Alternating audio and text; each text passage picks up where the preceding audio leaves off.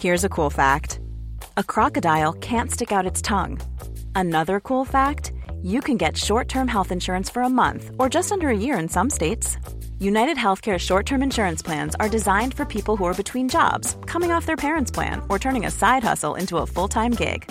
Underwritten by Golden Rule Insurance Company, they offer flexible, budget friendly coverage with access to a nationwide network of doctors and hospitals.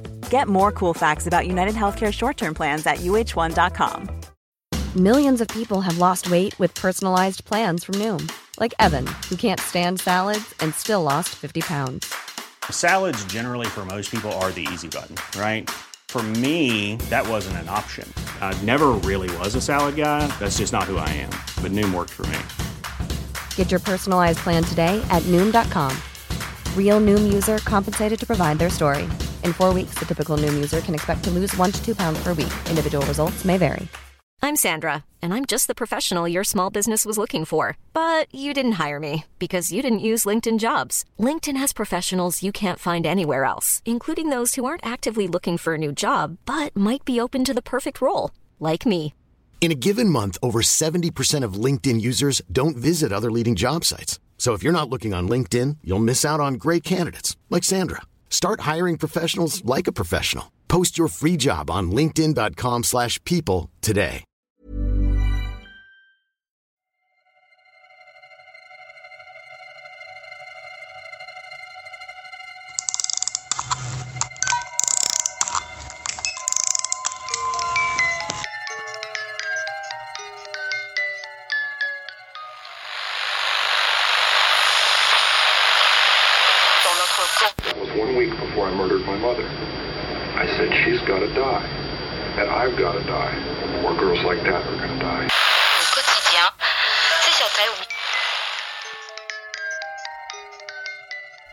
Hej och välkomna till Rysarstunden med mig Linda. Och med mig Alex.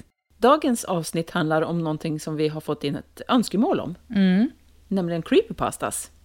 Ja, det var ju en lyssnare som skrev in till oss och frågade om vi inte kunde ha med mer creepypastas. Och självklart så lyssnar vi ju till det. Ja, självklart. Så i dagens avsnitt så kommer vi att läsa upp två stycken. Mm, och den första, den har faktiskt anknytningar till oss här i Örnsköldsvik, där eh, vi bor. Ja, men exakt.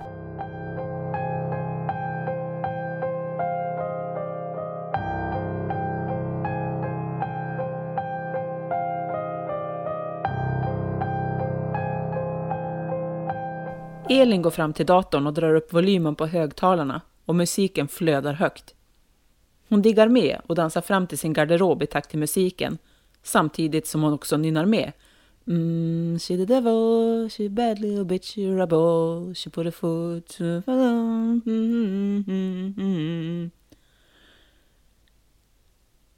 Hon öppnar garderoben och sträcker sig sedan efter glaset med bubbel som står på byrån. Hon dricker några klunkar ur det samtidigt som hon sträcker sig efter den gröna klänningen hon tänkt ha på sig under kvällen. För hon och tre tjejer till, Emma, Petra och Felicia, ska på fest ikväll. De ska mötas hemma hos Emma först, för att sedan dra ner på stan och gå på krogen. Elin drar på sig klänningen. Den sitter tajt och har ett snyggt svart skärp som framhäver hennes midja. Sedan tar hon med sig glaset och går in på toaletten för att sminka sig och fixa håret. Det får bli utsläppt hår. Hon lockar sitt mörka hår med plattången och sprayar slutligen i lite glitter som pricken över i. Under tiden har hon hunnit dricka två och ett halvt glas bubbel och när hon slänger en blick på klockan så märker hon att det är dags att dra. Hon ska vara hos Emma om bara 20 minuter. Så Elin sveper i sig det sista hon har kvar i glaset och går till hallen för att ta på sig sina stövlar. Skinnjackan slänger hon bara över axeln. Sedan tar hon sin väska, stoppar ner mobilen och går ut.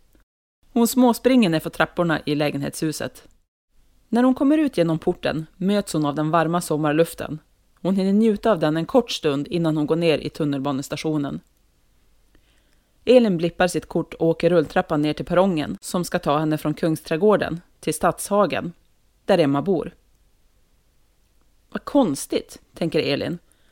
Det är inte en enda människa här, förutom jag.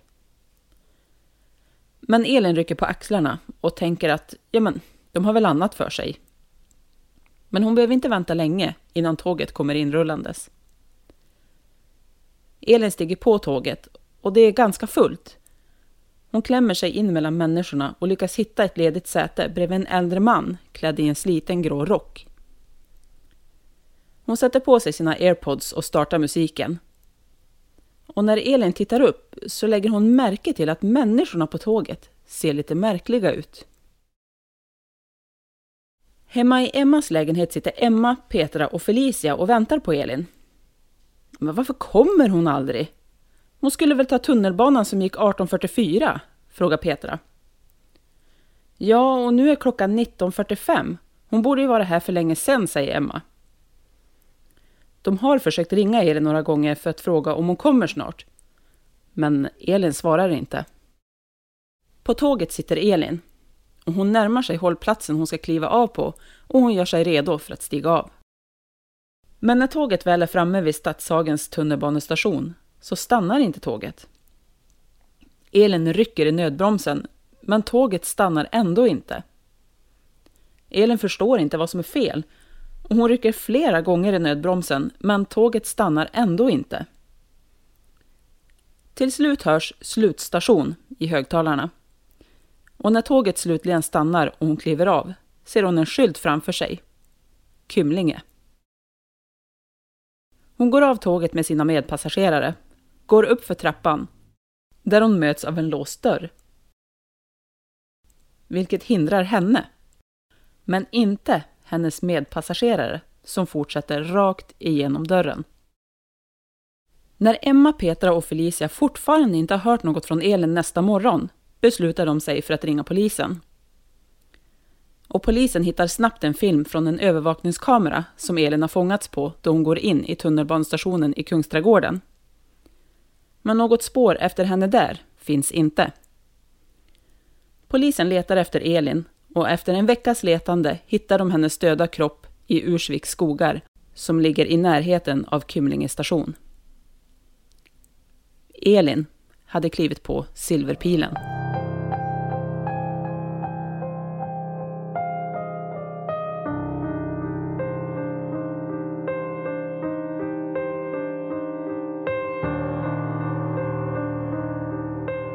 Ja, Silverpilen, eller tunnelvagn C5 som det egentligen heter, var ett prototyptåg som dåvarande AB Stockholms spårvägar beställde av Hägglunds här i Örnsköldsvik där vi bor. Tåget användes i Stockholms tunnelbana i 30 år, alltså mellan 1966 till 1996. Vagnarna fick i folkmun namnet Silverpilen för att det var olackerat aluminium. Det finns många vandringssägner runt det här tåget. Och det sägs att tåget ska vara ett tåg för de döda. Och du vet att du har klivit på just silverpilen när du ser passagerarnas uttryckslösa döda blickar. Det tros att denna myt har uppstått på grund av det spöklika ljud som uppstår då vagnarna åkte fram i tunnlarna. Men enligt en folklivsforskare som heter Bengt af Klintberg så ska det finnas en sägen som säger att tåget har en förbannelse för de levande då de kliver på tåget, så de aldrig ska kunna kliva av det igen. Och det är denna vandringssägen som återberättas i olika spökhistorier om Silverpilen. Flera av historierna om Silverpilen har också koppling med Kymlinge station som ligger på blå linjen. Stationen ligger mellan Hallonbergen i Kista mitt i ett stort och lokalt välkänt motionsområde, Ursvik. Och ett flertal motionsspår leder över och runt stationen. Då Kymlinge station aldrig togs i bruk har den fått rykte om sig att vara en spökstation. Stationen har fungerande spår och plattformar, men inga rulltrappor och inga trafikskyltar. Och såklart, inga resenärer. Men det sägs att Kymlinge är Silverpilens hem där de döda sägs gå av tåget. Hur Kymlinge och Silverpilen kommer att kopplas ihop, det vet man inte riktigt. Men att koppla ihop en övergiven station och ett spöktåg, ja, det behöver man ju ingen större fantasi för att göra. Och myten om Silverpilen har ju länge ansetts vara just det, en myt. Men ingen rök utan eld brukar man väl säga. Vi hittade faktiskt en blogg skriven 2015 där det står att märkliga vittnesmål har börjat dyka upp. Bland annat en historia om en tunnelbaneförare som berättar om ett skrämmande möte på just Kymlinge station.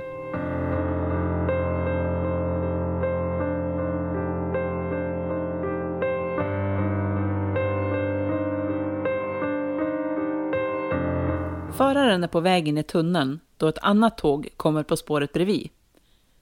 Ett tåg med underligt dimmiga konturer. Föraren ser att det lyser i hytten på det mötande tåget och att föraren av det tåget vinkar. Sekunden efter ser hon att det kommer ett tåg till på samma spår som det dimmiga tåget och det kör i samma riktning. Och det tåget kör också mycket snabbare. Hon tutar i panik för att varna föraren i det tåget hon nyss såg komma. Men föraren verkar inte se tåget framför sig och de kör ihop. Och i samma ögonblick slits hennes dörr upp till förarhytten och istället för en krasch försvinner bara det första dimmiga tåget helt spårlöst. I all tumult har hon lyckats dra i spakarna för mycket. Så tågets automatiska nödbroms har kopplats in och tåget har blivit helt ståendes för att laddas upp. Och hon ska just till att stänga sin dörr, men den hinner slå igen helt av sig själv. Och när hon väl kan börja åka iväg med tåget igen och hon kommer fram till Hallonbergens station så är allt precis som vanligt igen. Och på internradion hör hon varningar om oförklarliga dimsjok innan Kista station. En varning som sänds ut av den förare hon trodde höll på att köra in i det dimmiga tåget. Samma förare har också berättat att hon promenerade på Järvafältet som ligger rätt under broarna vid Kymlinge station. Hon tittade då upp och såg ett gammaldags grönt tunnelbanetåg som långsamt kom körandes. Förarhytten såg tom ut och tåget stannade vid den ofärdiga perrongen för att släppa av passagerare. Kvinnan trodde att föraren av det gamla tåget hade blivit akut sjuk, så hon gick upp mot dörren i stängslet. Och där möter hon flera personer som inte verkar lägga märke till henne. Människornas närvaro framkallar en oförklarlig olustig känsla i kvinnan och hon beskriver människorna hon möter som overkliga, som någonting som inte borde finnas där. När hon väl har kommit upp för backen finns det varken människor eller något tåg kvar. Och dörren i stängslet in till stationen är dessutom låst.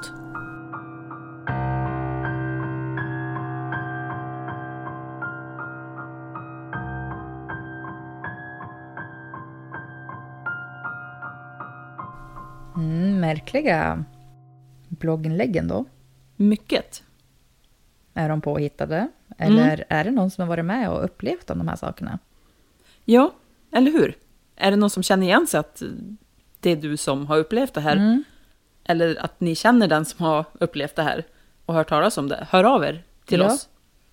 Alltså det är jättespännande med sådana här ja. historier kan jag tycka. För men som vi sa, det är ingen rök utan eld. Alltså Nej. någonstans kanske det kommer ifrån. Alltså alla slags alltså, spökhistorier egentligen. Mm. Det grundar sig i någonting. Sen om det, som vi pratade med i avsnittet med Egerkrans. Ja. Om det liksom är för att man ska skrämma någon eller hålla ja, men sig precis. borta. Ja, exakt. Ja. Men det, det är intressant tycker jag. Mm. Ja, jag menar, det här dimmiga tåget hon såg, vad var det då? Om det Mm. inte var silverpilen? Exakt. Och det här gröna, gammeldagsa tåget hon såg och människorna som gick upp och ut genom den Mm. låsta dörren. Alltså, Vad var det? ja vad var det? Och hur? Hur? Hur kan man se det? Ja. Exakt. Det är jättespännande. Mycket. Men nu går vi vidare till nästa creepypasta vi ska läsa upp idag. Och den heter Jag städar nere i tunnelbanor och det jag stötte på där nere var inte mänskligt.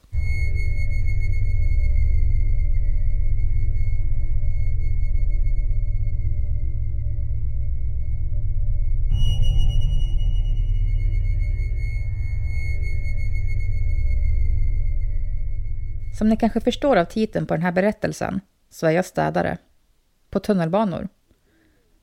Det är inte glamoröst, men det betalar räkningarna. Och det är faktiskt inte så dumt som det låter. Man får se mycket där nere som man kanske inte skulle få se annars. Talangfulla musikanter som spelar för småkronor. Människor som friar till varandra. Och annorlunda gatukonst. Men med det sagt så har jag även sett många hemska saker också. Som bara häromdagen. Då städade jag upp rester från ett självmord. Det hade skvätt över hela plattformen. Sen var det den här gången då ett par hemlösa hade börjat slåss med varandra med knivar. De gråbleka kakelväggarna blev alldeles röda av deras blod. Det såg riktigt illa ut, ska jag säga. Men allt jag har sett bleknar ändå i jämförelse med det jag såg under tiden det var nedstängt på grund av covid. Jag ska inte berätta en lång detaljerad historia om väsen eller hamnskiftare. Och detta kommer heller inte att vara någon som liknar de historier som min farfar brukade berätta för mig när jag var liten. Efter att han hade druckit någon whisky för mycket. Nej, jag ska berätta om en särskilt miserabel regnig Stockholmsnatt. Och om den märkliga mannen jag stötte ihop med på en övergiven tunnelbaneplattform. Här kommer min historia. En fruktansvärd dysterhet hade dragit in över staden och stadens ljus och lampor doldes av ett tjockt mörkt moln. Jag dränktes nästan av regnet som öste ner när jag småsprang nerför trapporna till tunnelbanan. Som ni säkert förstår såg jag fram emot att få ta av mig min blöta jacka och byta om till mina oj så glamorösa gråa jobbkläder.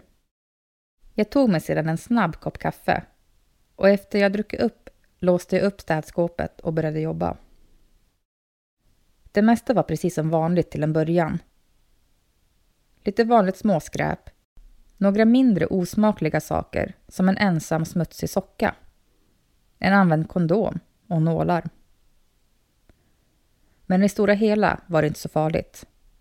Men med det sagt, det fanns också den där konstiga klumpen av, ja, gud vet vad. Det fick det att vända på sig i min mage. Den var utsmetad längs kanten på en av plattformarna. Det såg äckligt ut som fan. Och det tyckte jag redan innan den kväljande doften träffade mig. Lukten kan jag bara beskriva som en blandning mellan rutten fisk och grönt mögligt kött. Men hur som helst, det var när jag skrubbade och skrubbade på det med min mopp som jag såg hur det mest motbjudande komma fram, glidande ur den geléaktiga massan. Jag såg svart och vit päls och då förstod jag genast vad det var. Det var en katt. Eller åtminstone vad som var kvar av den. Det var inte mycket kvar av den stackars katten. Bara huvudet och en hög med ben. Men hur otäck den än var så hade jag sett liknande saker förut. Till exempel efter att råttor hade gnagt på kablar. Men det här var det första gången jag städade undan ett djur som hade blivit omvandlad till en slags soppa med päls. Men det var ändå någonting med den klibbiga kattgelén som verkade annorlunda. Till att börja med brukar inte katter gnaga på kablar. Och för det andra så var varje gång jag hittat högar med råttsoppa så har det varit längre in i tunnlarna. I närheten av kablarna. Eller på spåret. På tal om råttor var det någonting som saknades. Det var först när jag började tänka på de där högarna med råttslem som jag insåg att jag inte hade sett en råtta på flera veckor. Och ni kanske tänker, och? Jaha? Men då kan jag berätta för er att sådana här ställen som jag jobbar på alltid är överfyllda med råttor. Kackerlackor också, men framför allt råttor. Såklart väntade jag mig inte att det skulle svepa in en våg av råttor över perrongen. Men jag förväntar mig i alla fall att se någon enstaka råtta här och där. Det brukar jag alltid göra. De brukade titta upp när de åt någon slags McDonalds-rester eller liknande. Men nu fanns det inte en råtta överhuvudtaget. Men men, hur ovanligt det än var så tänkte jag inte så mycket mer på det och fortsatte jobba. Tiden gick och det blev mörkare utomhus. Och den kalla luften började smyga sig in och ner i den grådaskiga tunnelbanan. Stället var ovanligt tomt. Förutom mig själv och ett par vanliga luffare som hade letat sig ner hit för att söka skydd från det oförlåtande vädret utanför. Luffarna var som ett gift gammalt par som var oskiljbara och de hade bott på gatan minst lika länge som jag hade städat här i tunnelbanan. De höll mig dock inte sällskap. De övergav mig och sökte sig längre in i de varma tunnelbanetunnlarna. Jag vet att jag borde ha stoppat dem, men tågen gick inte lika ofta som förut och ibland inte alls. Så jag tänkte att, ja, vilken skada kan det göra? Låt dem få en varm natt och slippa den bitande kylan utomhus. Den tomma tunnelbanan berodde såklart på rådande situation med covid. Så det var liksom inget konstigt att tunnelbanan var tom. Men jag skulle ljuga om jag inte sa att tystnaden som rådde där nere inte var lite skrämmande. Jag hade vant mig med de myllrande folkmassorna, musikanterna och tunnelbanetåg som åkte. För ett ögonblick tyckte jag mig höra någonting. Ett ljud som kom fram från en av tunnlarna. Det lät som en skallra, eller som en slags knackande. Lite förvirrat ropade jag ut i tunneln för att höra om någon var där, men jag fick inget svar. Och jag hörde inte ljudet igen, så jag tänkte att jag måste ha inbillat mig eller någonting. Hur som helst, ni minns det där hemlösa paret jag nämnde? Killen i paret hade blivit lite av en kompis till mig och han hade ett smeknamn. Dirty Harry, på grund av sin dåliga hygien och att han hette Harry. Men han var inte så illa egentligen, förutom att han ibland snattade lite cigaretter och brukar berätta en av sina långa historier. Men annars lät han de flesta av människorna vara i fred. Jag var precis klar med att tömma en av sopkorgarna när jag såg honom komma stapplandes ut ur tunneln. Det hade bara gått 30 minuter sedan jag såg honom gå in i tunneln tillsammans med sin tjej Ellie, eller Smelly Ellie som hon också kallades. Men hon var märkligt nog inte med honom nu. Och jag minns att jag tyckte det var konstigt, för jag såg dem alltid tillsammans. Jag tänkte dock att han kanske skulle ut och försöka hitta något käk. Eller något. Så jag höll mig till mig själv. Men han skyndade inte upp för trapporna och ut i kylan som jag trodde han skulle göra. Nej, istället gick han emot mig. Jag såg hans smutsiga, våta skor komma närmare. Men jag fortsatte att skura på en envis brun fläck på golvet. Förlåt, jag har inga cigg idag, sa jag utan att titta upp. Frun bestämde sig plötsligt efter 25 år att vi faktiskt behövde våra lungor, fortsatte jag att skratta till. Inget av Harrys vanliga glada skämt kom till svar. Istället hörde jag bara hans panikslagna andning. Here's a cool fact. A crocodile can't stick out its tongue. Another cool fact, you can get short-term health insurance for a month or just under a year in some states.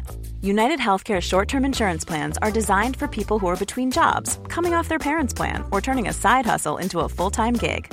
Underwritten by Golden Rule Insurance Company, they offer flexible, budget friendly coverage with access to a nationwide network of doctors and hospitals. Get more cool facts about United Healthcare short term plans at uh1.com. Hiring for your small business? If you're not looking for professionals on LinkedIn, you're looking in the wrong place. That's like looking for your car keys in a fish tank.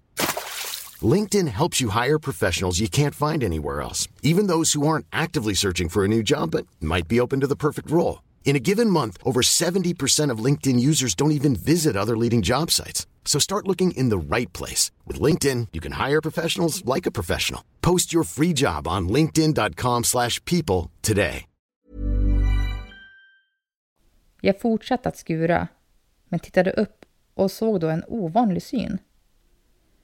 Harrys skäggiga ansikte var kritvitt och genomdränkt av rädsla. Harry, mår du bra? frågade jag. Jag... Jag... jag stammade han med vidöppna ögon. Hans skrämda uppträdande fyllde mig med oro. Vad är det? Det ser ut som att du har sett ett spöke, sa jag lite skämtsamt. Men han skrattade inte. Han sa ingenting han tittade sig omkring mellan de grönmålade pelarna. ungefär som att han väntade på någon. Jag har sett honom, utbrast han plötsligt, med kallsvett rinnande ut för ansiktet. Vem då? frågade jag. Den som ler, nästan ropade Harry. Hans ögon brann av absolut övertygelse och säkerhet. Den som ler är för er som inte vet någon slags myt som har cirkulerat sedan jag var liten. Historien om den som ler går i alla fall ut på att ett par elektriker som arbetade nere i tunnelbanan påstod sig ha sett en man med ett spökligt vitt ansikte som tittade ut från mörkret. Elektrikerna frågade vad mannen ville. De försökte prata med honom. Men allt han gjorde var att le på ett skrämmande sätt emot dem.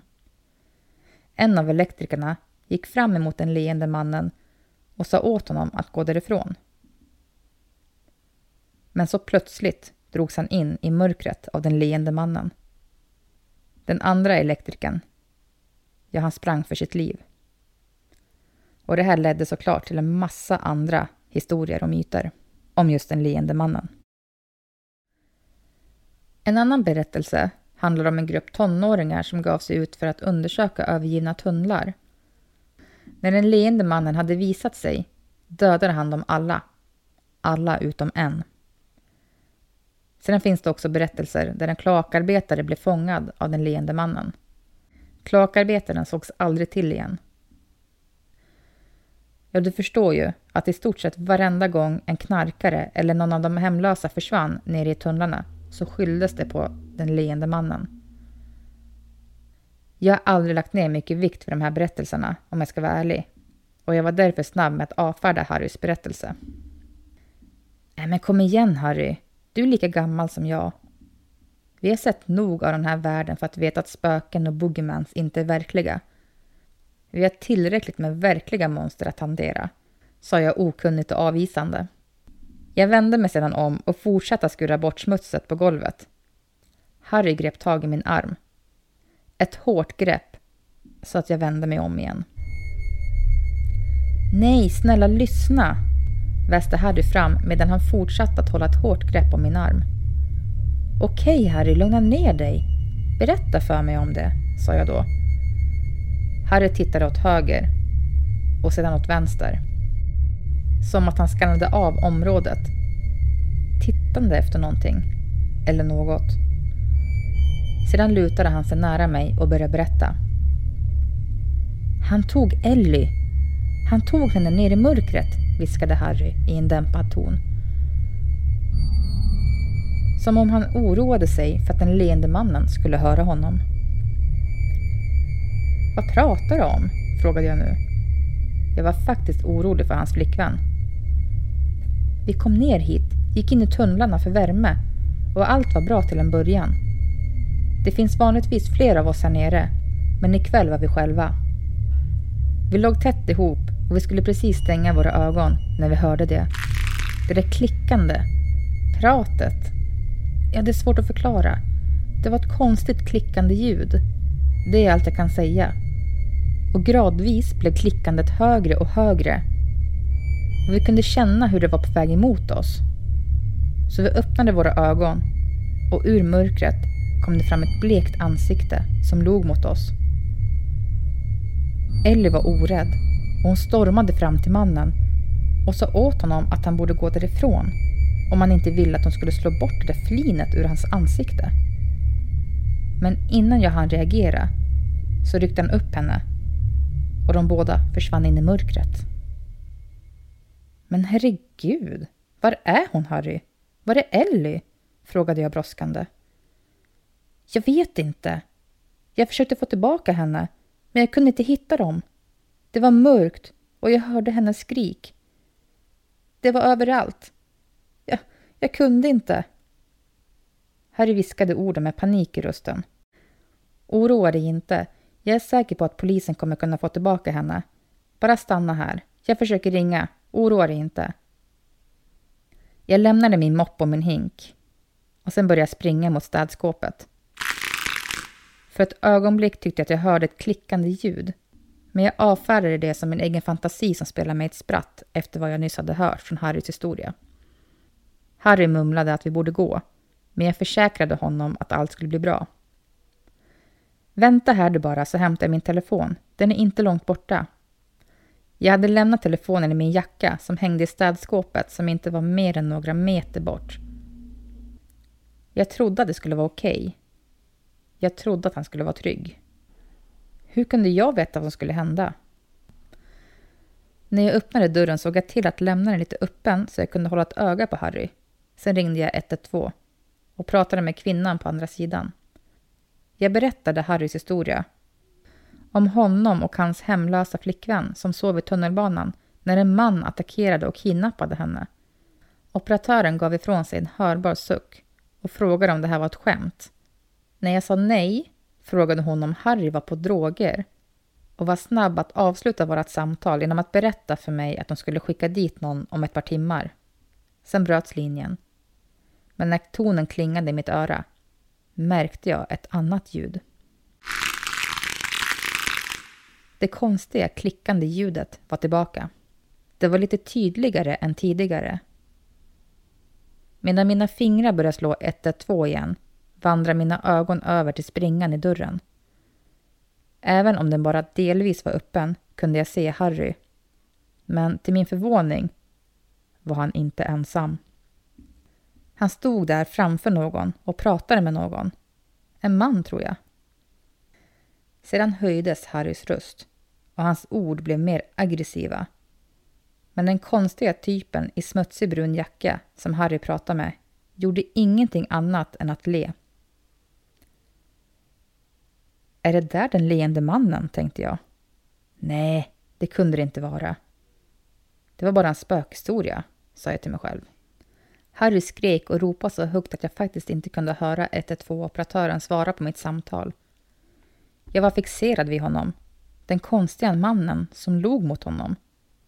Det var någonting med det där leendet som var spöklikt. Hela hans bleka ansikte var spöklikt och ändrade aldrig uttryck. Som om det var fruset eller gjort av sten.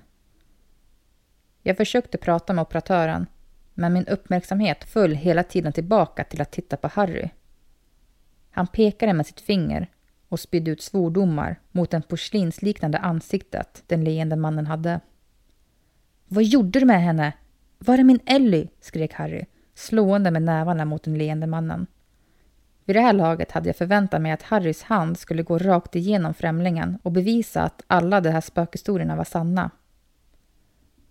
Men det gjorde den inte. Harrys hand fortsatte bara att slå mot hans ansikte och studsade tillbaka. En känsla av lättnad sköljde över mig. åtminstone bevisade det här att killen var av kött och blod. Han var verklig. Inte någon spöklik skräckgestalt som Harry påstod. Men då, precis när jag var på väg att öppna dörren och säga till den konstiga typen att jag ringde polisen, hände det någonting precis framför mina ögon. Det porslinslena ansiktet på den leende mannen sprack isär som blombladen på en blomma. Resten av hans kropp gjorde samma sak. Inom några ögonblick hade alla hans trasiga kläder och hans bleka spöklika hud dragit sig tillbaka in i sprickorna och köttiga leder som delade hans kitinösa sanna kroppsform. Skräcken svällde i min mage och en total förbryllande rädsla sköljde över mig dränkte mig i förfäran för vad som låg framför mina ögon. Det utmanade allt jag visste. Allt som var sant i världen. Det där utanför, som stod framför Harry, det var inte mänskligt. Det var en förklädnad. Den mannen, den leende mannen och hans trasiga kläder var någon form av kamouflage. Det var som en grotesk imitering av en orkidémantis Förutom att istället för att imitera sina bytes favoritblommor kunde detta ting anta människors form. Och hur något sådant var möjligt, det vet jag inte. Och jag vill inte veta varför. Även om jag misstänker att det är för att smälta in.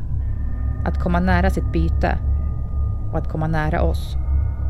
Under de flimrande halogenlamporna steg den upp.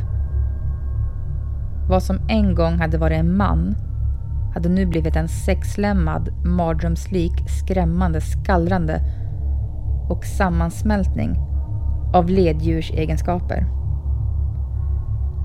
Den leende mannen var lång och smal och lik en kackerlacka, men till skillnad från en kackerlacka var den silverliknande.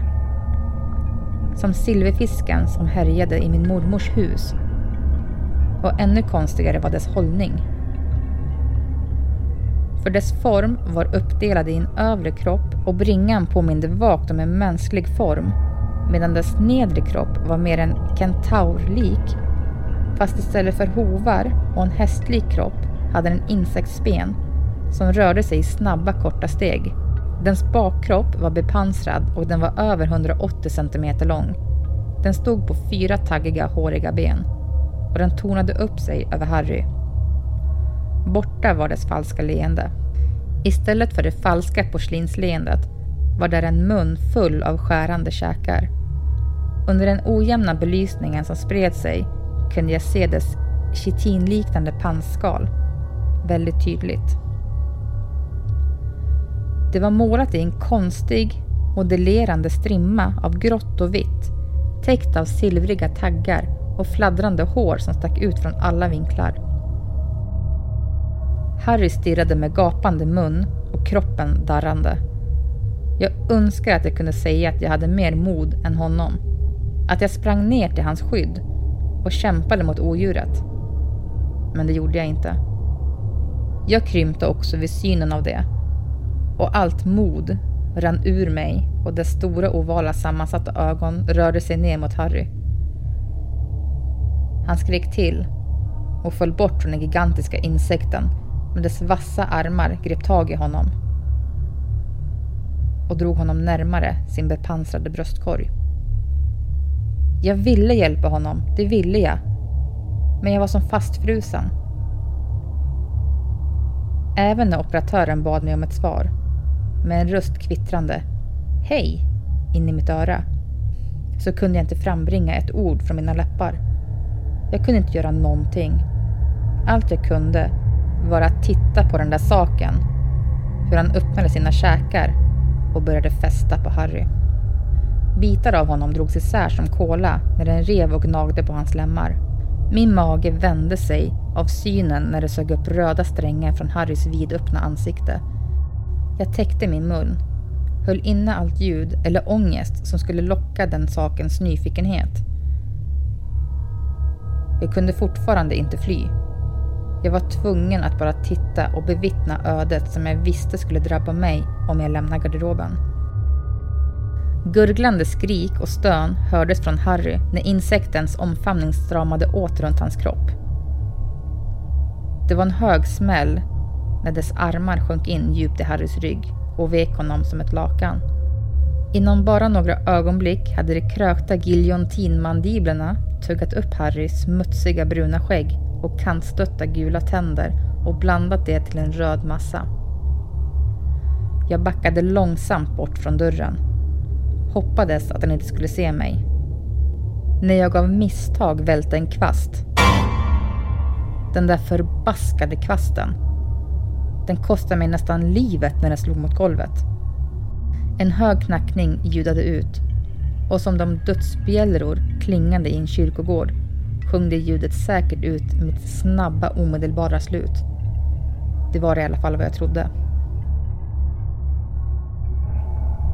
Till min lättnad och överraskning var dock inte insekten medveten om ljudet för den kom inte krypande för att förtära mitt ansikte. Istället kvittrade den ut ett ljud. Med sina köttiga hängande mandiblar klickade den iväg. Jag gav uppenbarligen inget svar på hans kvittrande. På något konstigt sätt hörde varelsen inte mig. Jag kunde inte ens röra mig, än mindre tala. Allt jag kunde göra var i princip att inte låta min blåsa tömma sig själv över hela mig och garderoben. Tur för mig. Ljudet av kvasten måste ha skrämt iväg insekten. Eller åtminstone oroat den. För när jag tittade ut genom springan i dörren såg jag dess krypande ben och dess askgrå pläterade kropp skynda iväg in i mörkret och försvinna, med Harrys kropp slappt hängande i dess klor. Jag förblev stilla och orörlig, nästan katonisk av rädsla i timmar. Och jag rörde mig inte från garderoben tills jag var säker på att varelsen var borta. Även om det uppenbarligen inte fanns en enda stund när jag var 100% säker på att den inte tittade på mig och väntade på mig i mörkret. Till slut lyckades jag dock övertala mig själv att det var säkrare att springa än att stanna kvar i garderoben. Så jag lämnade säkerheten i skåpet och sprang upp för trapporna och ut i den bitande kalla vinden.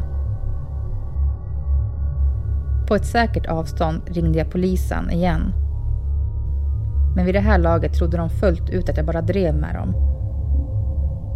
Jag försökte dock fortfarande få dem att tro på mig och att de skulle göra en sökning på Harry och Ellie.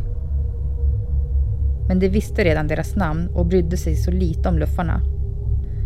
En polis som kom ut lös med sin ficklampa ner i tunneln några minuter kommenterade att de två alltid hamnar i någon slags problem och han sa åt mig att inte oroa mig. Efteråt berättade jag för min chef vad jag såg men han skrattade bara åt mig och skickade iväg mig. Som en trasig skiva försökte och försökte jag om och om igen att få folk att lyssna. Jag ringde en skadedjursbekämpare och han slängde ilsket på telefonen efter att jag berättade om storleken på insekten. Jag skrev till regeringen, statsministern. Men de svar jag fick var att jag borde söka hjälp. Psykologisk hjälp. Även min fru sa åt mig att sluta berätta om historien. Hon påminde mig om att det fanns verkliga problem i världen. Som du förstår, det var ingen som trodde på mig. Eller så kanske de bara inte brydde sig.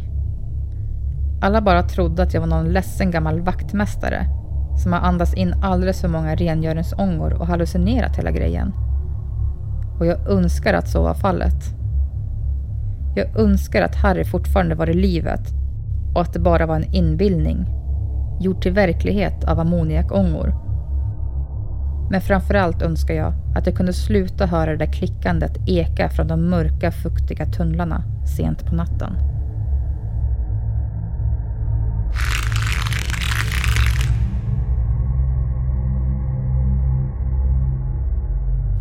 Ja, det där var ju egentligen alltså en creepypasta som heter The Grinner på engelska, men som vi har översatt och försvenskat. Mm, precis. Ja. Och jag tänker också på, alltså det finns ju en koppling där med, alltså vi sa ju att eh, ingen rök utan eld. Mm.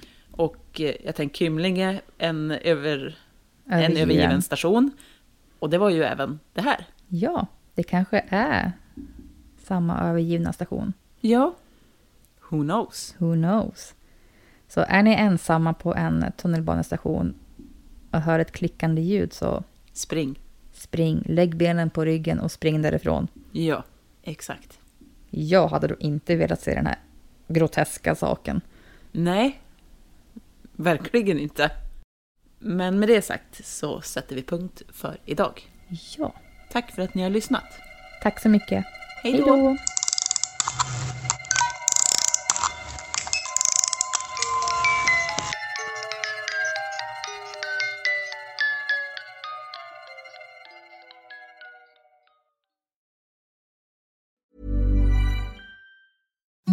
Imagine the softest sheets you've ever felt. Now imagine them getting even softer over time. That's what you'll feel with Bowl and Branch's organic cotton sheets. In a recent customer survey, 96% replied that Bowl and Branch sheets get softer with every wash. Start getting your best night's sleep in these sheets that get softer and softer for years to come. Try their sheets with a 30-night guarantee. Plus, get 15% off your first order at bowlandbranch.com. Code Exclusions apply. See site for details.